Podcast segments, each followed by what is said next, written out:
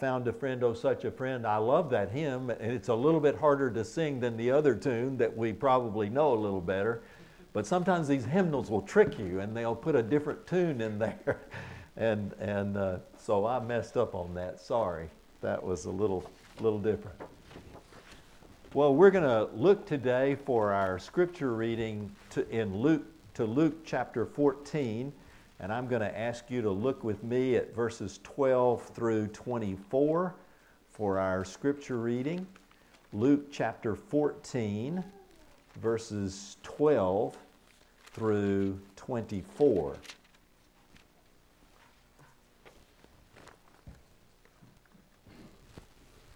We always remember when we take our Bibles that this is God's Word. This is what He's given us to know Him by. This is His uh, we talk about it being infallible, which means incapable of error. We talk about it being inerrant, you know, so we use both words, without error and incapable of error.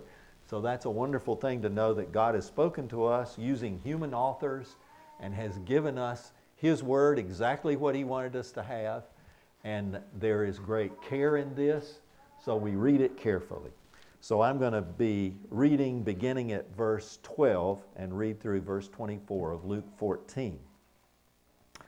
And he also went on to say to the one who had invited him, When you give a luncheon or a dinner, do not invite your friends or your brothers or your relatives or your rich neighbors.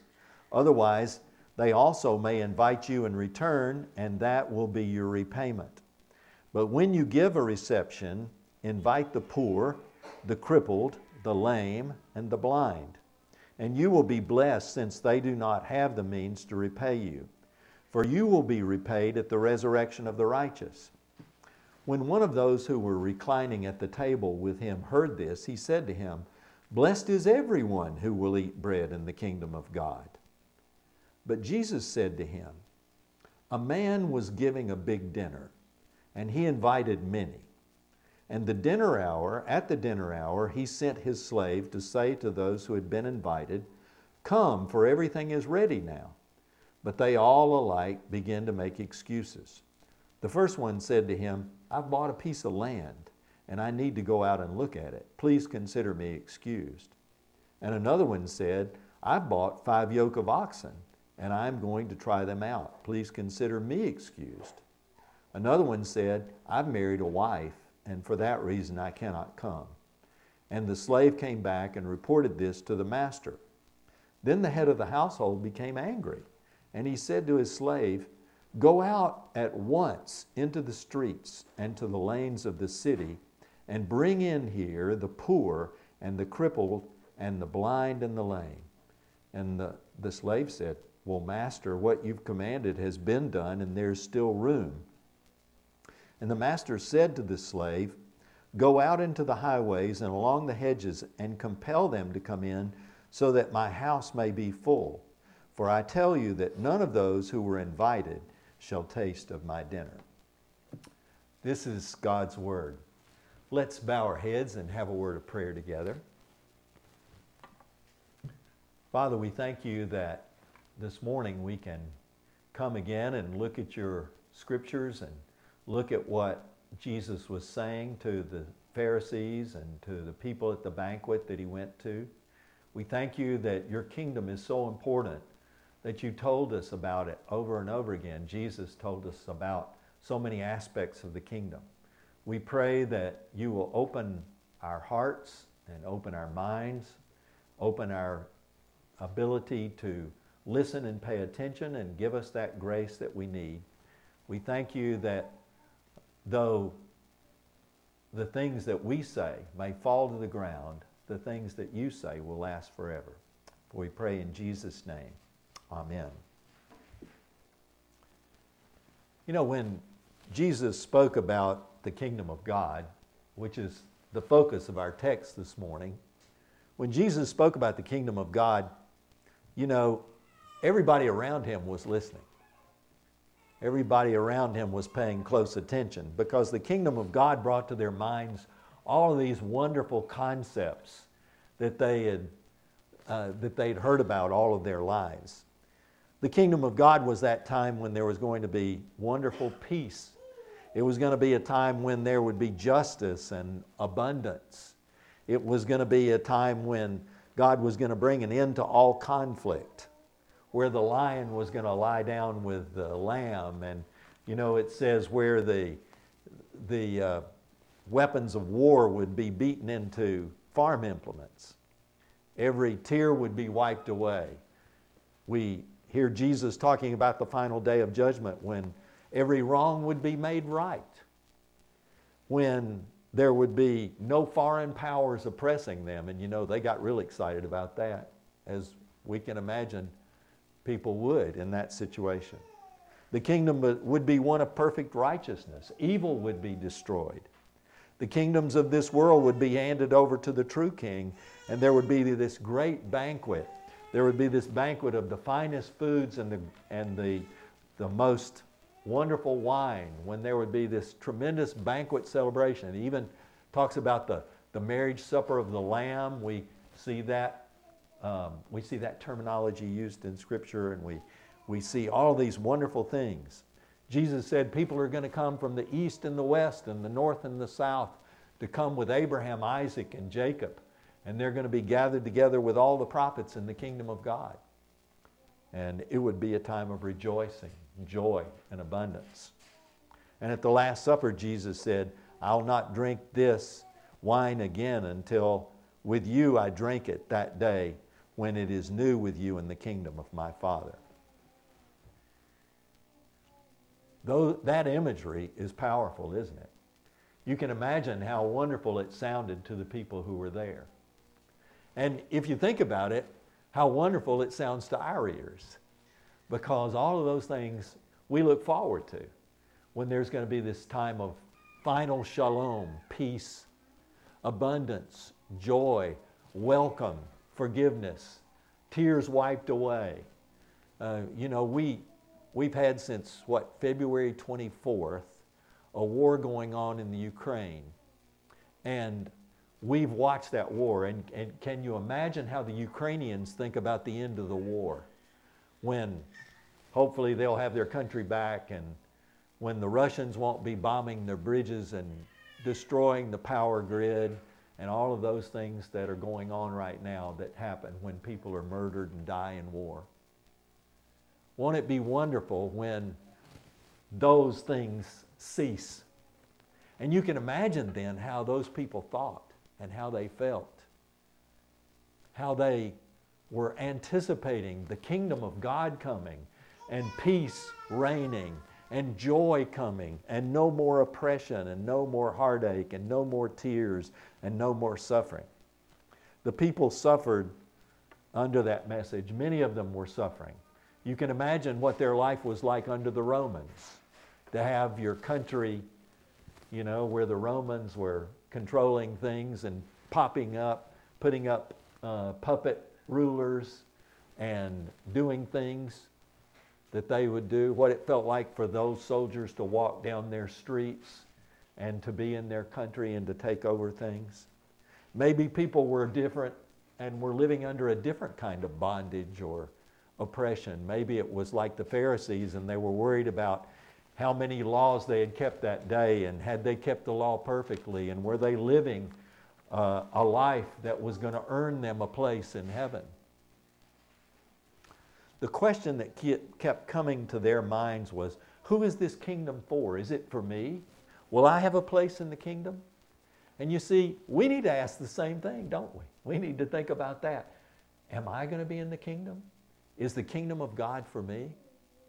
You know, I grew up in a Christian home and I grew up with a mom and dad who took me to church every Sunday, my brothers, my sister, and, and myself, and we all went to church. We all um, participated in youth group. We, we did Bible school. We did all kinds of things when I was growing up in church. And yet, I remember as a young teenager, I, I remember thinking, Am, am I really in the faith? Am I really in the kingdom? Am I really forgiven of my sins? Do I really have eternal life? You know, you wonder. Well, The Lord Jesus talked about the kingdom of God. He talked about who could enter it. He talked about who wouldn't come to the kingdom. And he talks about it in these parables that he's telling us in this 14th chapter of Luke. So I want to look at some of them today with you. In chapter Luke, in chapter 14 of Luke, Jesus is talking about the kingdom and who can enter. He talks about who the kingdom is for. And the first truth that he gives us is he says, the kingdom is for the humble. The kingdom is for the humble. The kingdom is for those who humble themselves. Jesus had said before, unless you become like little children, you won't enter the kingdom. You remember how he said that to the crowds that were following? Unless you come like little children, you won't be able to enter the kingdom of God. Peter later wrote in his epistle, Let everyone be clothed with humility, because God resists the proud but gives grace to the humble. We see this message over and over again in the, in the scriptures, don't we? God resists the proud, but He gives grace to the humble. If you have your Bibles open to Luke 14, if you look back at verses 7 through 11, you notice the parable that Jesus told here. And it says, Jesus was watching the people. He was watching the guests who came to the great dinner at the home of this prominent Pharisee. And he watched all the guests as they came in. And and you know, it says the host, he threw this big party. He invited all these guests to come, and he probably invited a whole lot of people like himself, didn't he? I mean, if you're a Pharisee, you're not going to go out there and invite the Sadducees. You're going to invite all the Pharisees that you know, the guys that are like you, the people that are like you. So he would have invited all of those people. But he probably would have invited, like we do when we have, you know, a, you know, maybe a great big party. Somebody has a great big party, and what they do, they invite all kinds of interesting people. They want interesting people to come, it, and it's kind of like a, it's kind of like the late night talk shows. You know, who do they invite? They invite all the interesting people, don't they? They invite politicians, they invite entrepreneurs, they invite uh, political leaders, they invite uh, wealthy businessmen, movie stars, you know, they, they invite all these people. Powerful people, maybe writers or artists or, or authors. Well, Jesus watched the people who were invited to the banquet, and he watched how they picked their places. And he said, he said to them after he watched the, the places that they picked, because, you know, they were all jockeying for position. You know, have, have you ever, uh, and here it is, if you go to a big wedding, you know, the wedding party sits all at the front tables, don't they? And, you know, you'll have the groom's parents and you'll have the bride's parents and then you'll have the, the groomsmen and the bridesmaids and you'll have all of them up at those front tables. And at this great banquet that Jesus went to on this day, there were all these people and they're all jockeying for position. Who's going to get to be as close to the host as possible? Who's going to have the best seats? You know, because when you had the best seats, everybody came up and they said, Oh, look at Fred over there. He's sitting at the head table. He must really be something. He must be a close friend of our host. Well, Jesus watched what they did, and then what did Jesus say to them? Jesus said, When you're invited to a banquet, don't take the prominent place at the head table. He said, because here's what's going to happen. Because if you take that seat at the head table, somebody's going to come in who's probably more important or well known or carries more weight in the community. And they're going to come in, and the host is going to come in with them, and he's going to say to you, Hey, would you give up your place and let this man sit where you're sitting? or let this woman sit where you're sitting. And he says, what will happen to you is you'll have to get up and walk all the way back because all the tables, all the tables are full, and you'll have to go all the way to the very back and to sit with all the uncool people. You know, the people that can't sit up front. So he says the result is going to be that if you take a place at the head table, then you're going to end up being embarrassed and you're going to have to go sit at the table in the back and you're going to be treated as somebody of less importance, whereas what you ought to do is go sit in the back. And when the host comes in and he sees you sitting in the back, he'll say, All right, come on, you can move on to the front. You shouldn't be back here. Come up front and sit with us. And if you do that, you'll be honored by the host in front of everyone in the room. So everyone who exalts himself, Jesus says, will be humbled, and everyone who humbles himself will be exalted. This is what Jesus is talking about when he's talking in the context of the kingdom. He's talking about how people chose where they were going to sit. So the question is for whom is the kingdom? The kingdom is for the humble. It's for the people that put themselves, put others first. The kingdom is for those who humble themselves and who are humbling themselves spiritually.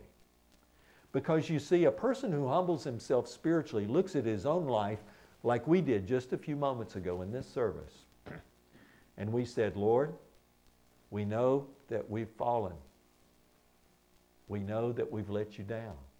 We know that we've sinned against you. We know that we hadn't lived up to your standards. We know that we've said words that we shouldn't say. We know that we've thought things about others that we shouldn't say, think. We know that we've been judgmental. We know that we've been quick to condemn people. We confessed our sins. We came in here today to humble ourselves before God, to confess our sins, and to say to God, God, I know I don't deserve anything, but you've given me the grace of the Lord Jesus Christ, your love, and you've given us the communion and fellowship of God the Holy Spirit. You've given us everything we have salvation, life, joy, a future. You've given all of this to us, and we don't deserve anything. You see, the person that's humble, Jesus is talking about someone who humbles himself spiritually, somebody who puts himself and realizes that he is needy and he needs most of all the grace of God.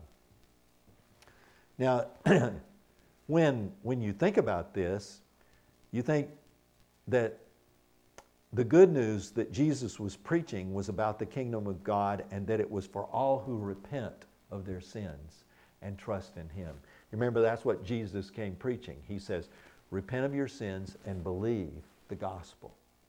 John the Baptist said, repent of your sins and believe the one that's following me, that's coming after me, the great Messiah who's coming after me.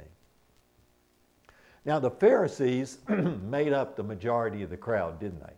Because we've already seen back in verse 7 that, uh, or in ver- the first verse of the chapter in verse 1, he says, that it was a leader of the Pharisees that threw this party.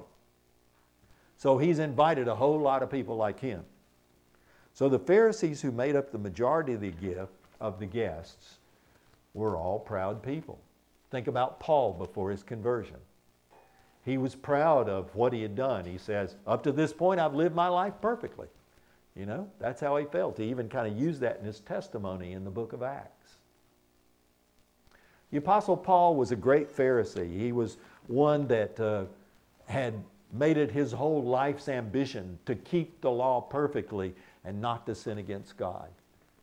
They were proud because they kept the law. They were proud because they kept the Sabbath. They were proud because they tithed on everything they got. They were proud that they prayed often, more often than anybody else in their culture. They were proud that they weren't like the Pharisees or they weren't like the Sadducees who didn't believe in angels or the resurrection or life after the dead. You see, they looked down on other people. They were so proud. They were up here and they were looking down and they, they looked down and they said, No, look at these people. They don't believe like we do. They don't live like we do. They don't do anything like we do. So we are the people up here, and if anybody deserves to go to heaven, if anybody's going to get here, you know, you've heard people say that. If anybody ever got to heaven, it was that person. We hear that at funerals. Well, you see, the Pharisees thought like that. They said, Boy, we're the ones that deserve to go to the kingdom of God. When Jesus was talking about the kingdom of God, they got excited. They said, Yeah, the kingdom of God, that's for us. We're the ones that are going to go. You remember the rich young ruler? You remember how Jesus dealt with that guy? Uh, that young man comes to Jesus and he says, Lord, I've been a follower of the law since I was a child. What do I still lack? I don't have the conviction that, I'm, that I've done enough. So, what do I lack? What do I need to do yet?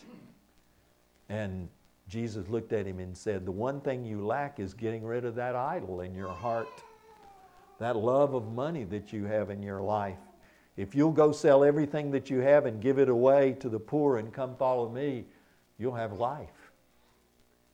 And you, we know what happened to the rich young ruler. He didn't want to do it because he didn't want to get rid of that, which was really the center of his life. Jesus got to the rich young ruler's main problem, and Jesus was doing the same thing with the Pharisees. They were so filled with pride that they thought that they'd achieved a place in the kingdom of God by their own efforts. And in fact, there's a guy that speaks up at this point, and he, he makes that, that point. Uh, I think it's in, in uh, verse 15. When one of those who was reclining at the table with him heard this, he said to him, Blessed is everyone who will eat bread in the kingdom of God. Now that's the guy that who has missed the whole point. This guy's missed the whole point of what Jesus has been saying. Jesus said, the humble are going to enter the kingdom of God. Those that humble themselves down before God, those that repent of their sins, those that turn away from them, and those that believe in the gospel. Those are the ones that are the humble spiritual people. And this guy says, Yeah, but you talk about eating bread in the kingdom on the last day, and we're going to be repaid at the resurrection on the last day. And that's for all of us because Lord, we've lived righteous lives all of our life. We've lived outwardly so well. We've kept the Sabbath. We've tithed. We've given. We've done all this. How wonderful it will be when the truly righteous people get to heaven because we're going to all be together. It's like, yeah, all of us. We're the righteous people. We're going to be there. Well, Jesus immediately starts the parable of the great banquet. He said, I want to tell you about the, this guy that had a banquet and invited all these people to come.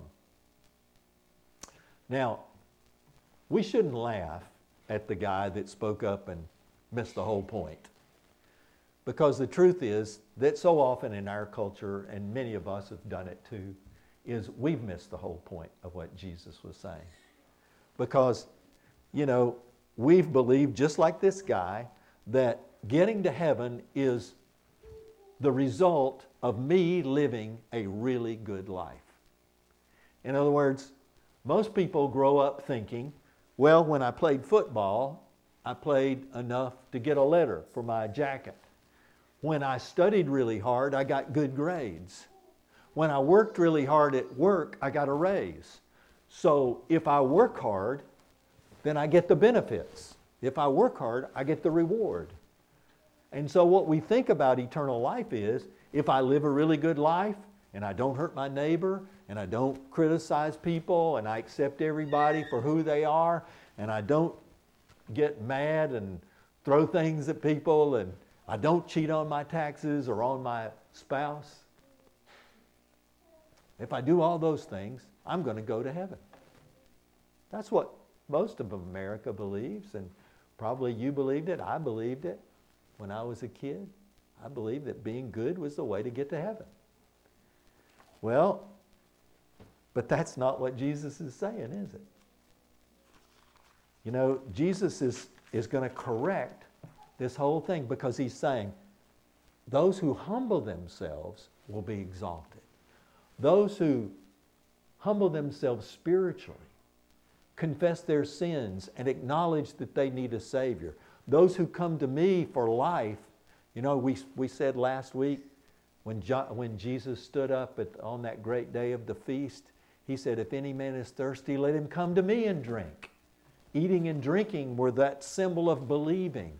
If anyone is hungry and thirsty spiritually, let him come to me and believe in me and rest his hope in me and put his hope in a righteousness that I'm going to give him not in a righteousness that we're going to earn.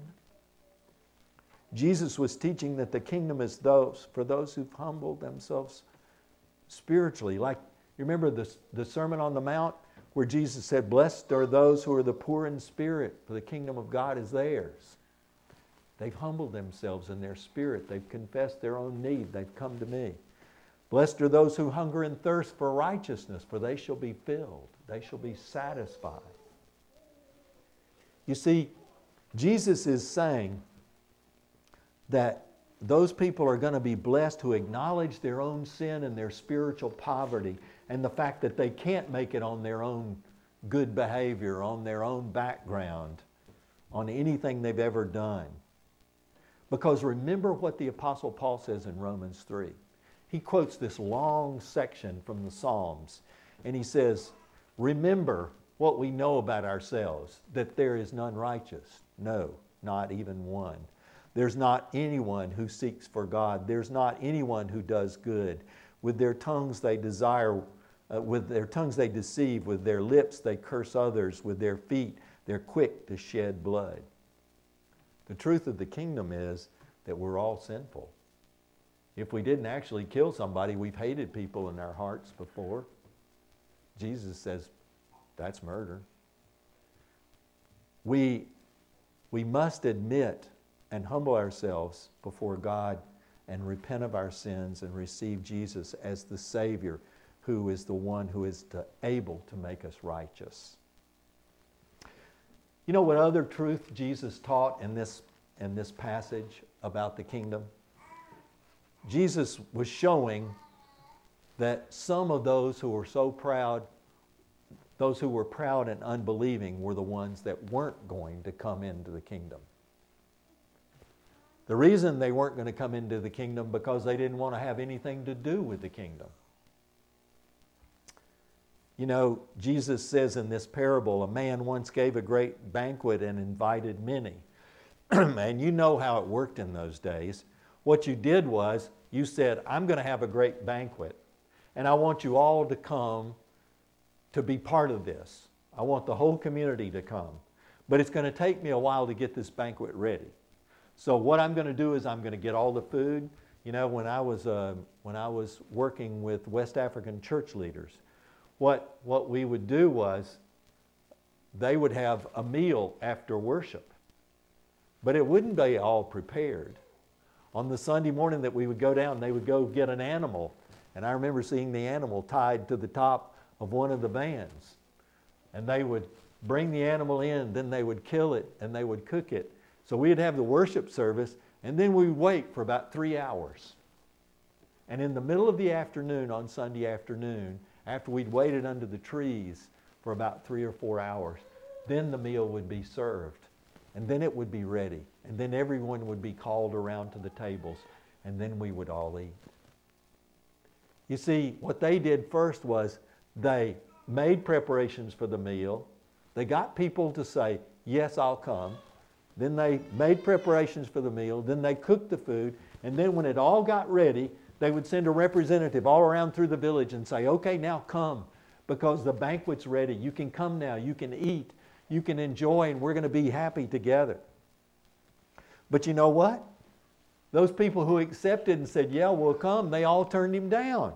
The representative came through the village and said, We're all going to eat. Come now, the banquet's ready. And they said, uh, I, We can't come. I can't come today. I, well, you know, I bought some land and I've got to go look at it. And another one went to him. He said, Oh, I, I can't come because I bought some uh, farm animals and I have to go check them out. And then this other one says, No, I've just gotten married. I, I can't come. In other words, they all had excuses. They all made excuses and said they, they couldn't come. They'd accepted before, but now they don't, they don't want any of it.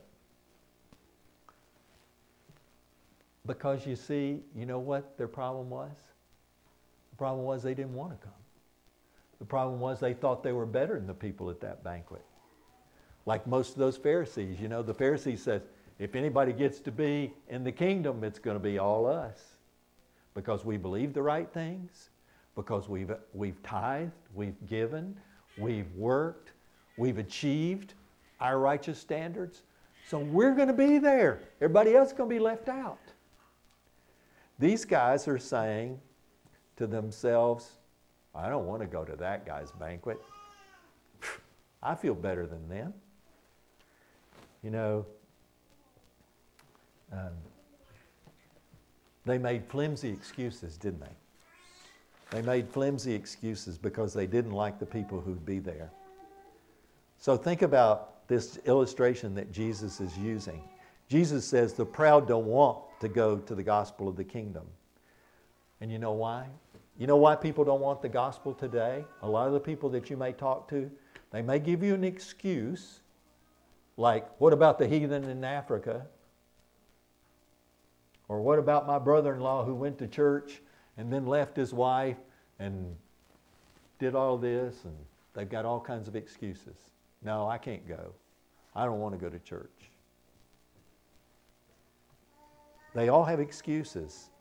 And, and we've used those excuses. I'm not going to say they, I'm going to say we've all had excuses at times that we didn't want to do what God said. We didn't want to go to church. We didn't want to be a part of the body. Because the proud don't want the gospel. Because what does the gospel say about us? In order to understand the gospel, what do we have to admit? We have to admit we're sinners.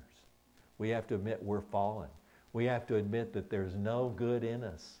That the only thing is, uh, in us is now, once we've believed and received Christ, is that we have a new nature.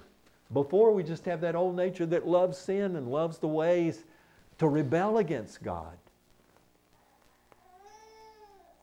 You know, in order to join the church, in order to be part of a church, you have to admit that you're a failure.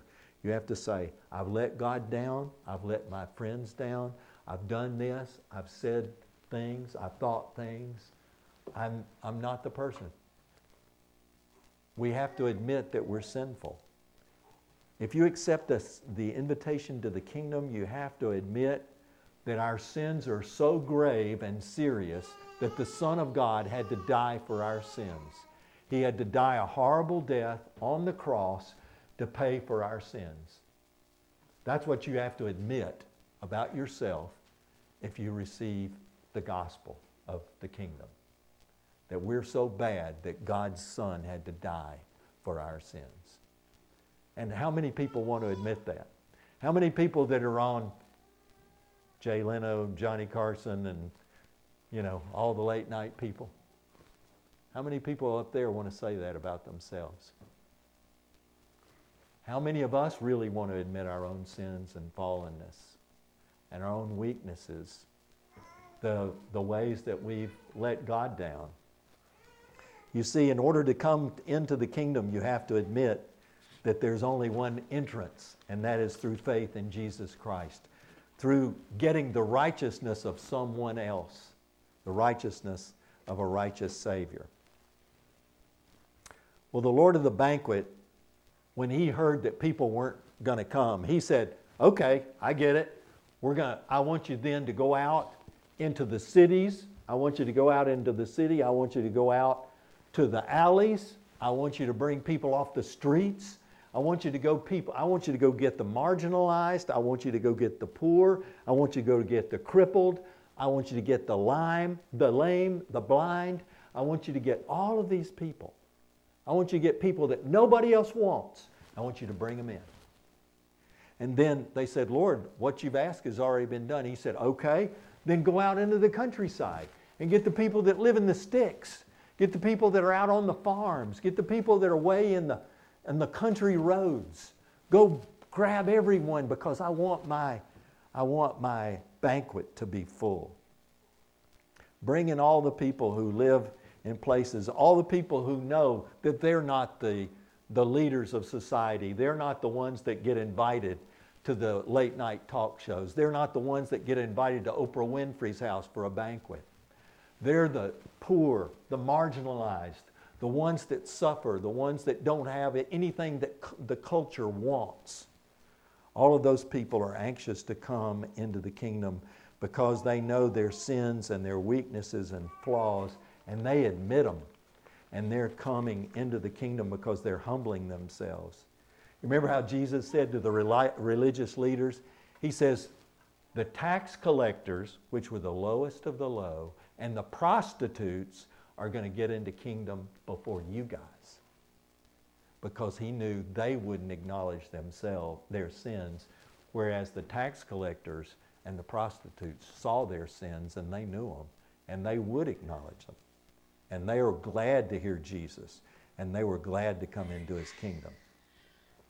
The proud don't want to come because they don't want their lives disrupted either. You know, if you become a Christian, or if you're a Christian already, you know that the Lord is going to guide you to do things and lead you to places that you're uncomfortable with. If He hadn't led you to any place uncomfortable, I'd be real surprised.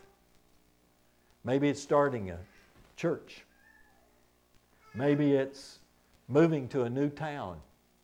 Maybe it's taking a different job. Maybe it's being witness, a witness in a workplace that's hard.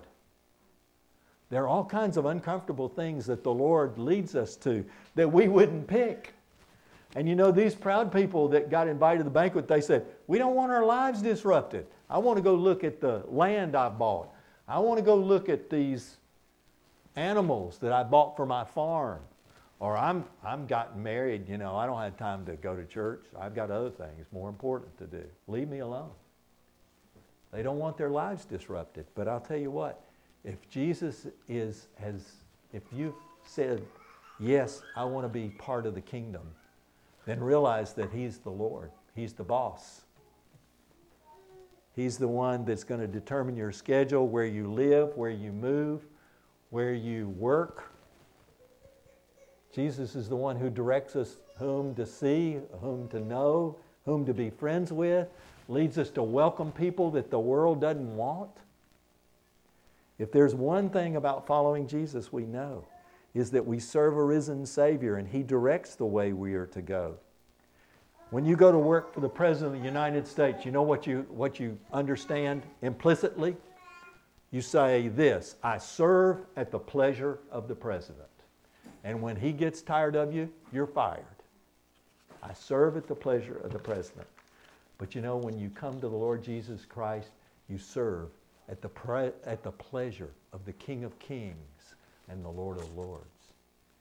You serve Him, and He's going to give you things to do because, you see, He humbled Himself first. Jesus is not telling us to do something He hasn't done, and He's done it in a greater degree than we can ever understand because He humbled Himself by leaving heaven, leaving the glory of heaven to come down to earth for us. He came to live in humility as one of us. He placed himself in a sinful world where he'd have to suffer in that sinful world. And he learned submission from the things that, in the ways that he obeyed his Father. And he gave up everything to carry out the Father's will to save us. You see, he humbled himself to the point of death on the cross. And now his name has been exalted. See, he's humbled himself and now his name's exalted. His name is greater than any name of anyone else. There's no name under heaven given by which we may be saved but the Lord Jesus Christ. Every knee shall bow and every tongue confess that Jesus Christ is Lord to the glory of God the Father. The wonder of the gospel. Who's the kingdom for? The kingdom is for those who humble themselves, who repent of their sins, who trust in Jesus as their righteous sacrifice. The one, all of us who trust in the perfect work of another for our sakes, that he would humble himself even to death so that we could live. Because God resists the proud, but he gives grace to the humble. Let's pray. Father, we thank you that you sent your Son, the Lord Jesus Christ, to die on the cross for us. That He was the one that was the payment for our sin. That He came to die in our place so that we could live now and live forever. We thank you that we have life and abundant life because of Jesus. We thank you that we know that all who are in Christ have a place in the kingdom. And Father, you've chosen those places and you prepared a place for us so that we can come and we can be with you. And you're going to come get us one day, and we're going to come and be with you forever. We thank you for all of the grace and mercy and peace that you've shown us. And we pray that the message of the gospel of the kingdom will penetrate every sector of our society. In Jesus' name we pray. Amen. Now, you know, when we come to communion, it's a perfect time for us to remember our humility, isn't it? The humbleness that we humble ourselves before God. Because, you know, when we come to communion, we're reminded that a Savior had to die for us, that the, that the King of glory had to come and to die for us and to take our place on the cross.